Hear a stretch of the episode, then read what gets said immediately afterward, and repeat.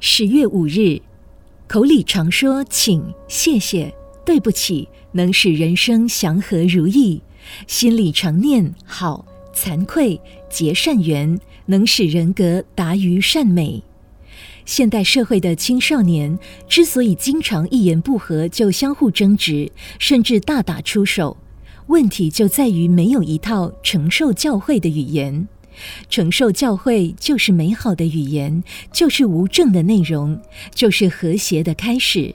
在家庭里，经常对父母说：“承蒙爸爸妈妈给我的教诲。”在学校里，承蒙校长老师的教诲；在社会上，承蒙长者长官的教诲，多承朋友同学乡亲给我的教诲等等。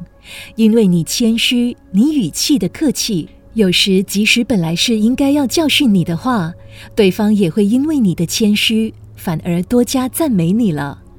一个人学习讲话，先要学习无证的语言。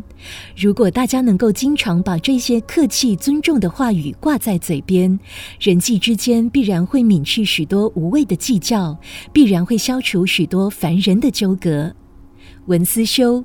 一个人学习讲话，先要学习无证的语言。